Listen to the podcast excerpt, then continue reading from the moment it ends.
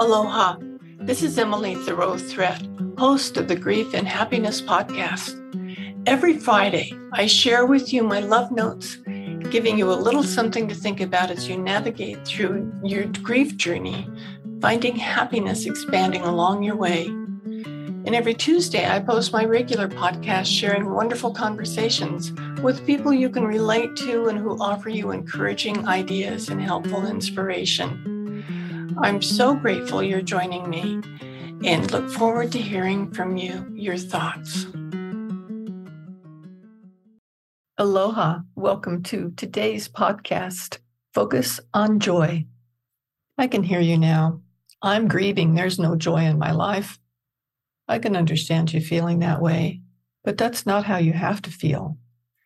Right now, our country and actually the world is dealing with fear, despair, disease, and confusion. Where's the joy there? We may have seemed to hit bottom, but we don't have to stay there.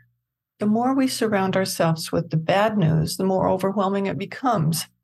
And the good news is you are in control of what you focus on. Today, right now, let's focus on what's good in your life. Give your attention to that. And not only to that all day. No news, no TV, no newspapers, no negative conversations. This is easier than you think. Turn on some great music that makes you feel good instead of the TV. Smile at anyone who starts a negative conversation and say, How about we talk about something that makes you happy today? Now that you've eliminated the negative distractions, let's find some joy for you. Years ago, I found myself negative much of the time. That was where all my focus seemed to be, and it was pretty miserable. I consciously decided that I don't want to live that way. How freeing that was. You can do this too. Try starting by doing a peaceful meditation. As you meditate, when you breathe in, silently say love, and when you breathe out, silently say joy. Do this the full time of your meditation. When you finish, take a nice deep breath, smile, and open your eyes, and keep that smile throughout the day. Now, get out your journal or something to write on. Set a timer for 10 minutes and start writing everything in your life that has brought you joy. Don't stop to think about it, just write. Write anything and everything that comes to you. Don't worry about spelling. Keep writing without pausing to think. Here's the start of my list as an idea.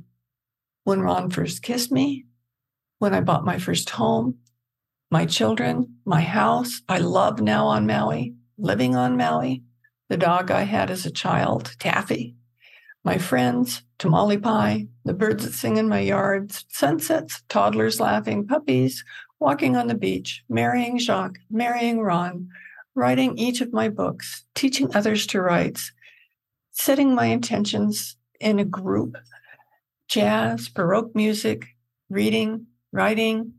I could go on for pages. You may find when the timer goes off, you want to write more because it feels so good to focus on all those wonderful things. Keep writing for as long as you want to. And if you only write a couple of things, focus on them Whenever I would start to feel down or distracted, I got out my list and read it, usually adding more things as I thought about them. Now, every day when I write in my journal, I write something that brought me joy that day. As you focus on what is positive, as you only allow true, loving words in your presence, your joy will build and build. You can breathe easier. Everything will seem brighter, more beautiful, you discover yourself releasing negative feelings and memories, using your time to focus on what's already kind and loving. Welcome to joy. Do you want more comfort, support, and happiness? Join the Grief and Happiness Alliance. Visit my website at lovingandlivingyourwaythroughgrief.com and read my book, Loving and Living Your Way Through Grief. Be sure to subscribe to our podcast, rate it, review it, and binge on all our episodes on grief and happiness. I can't wait to welcome you back to another episode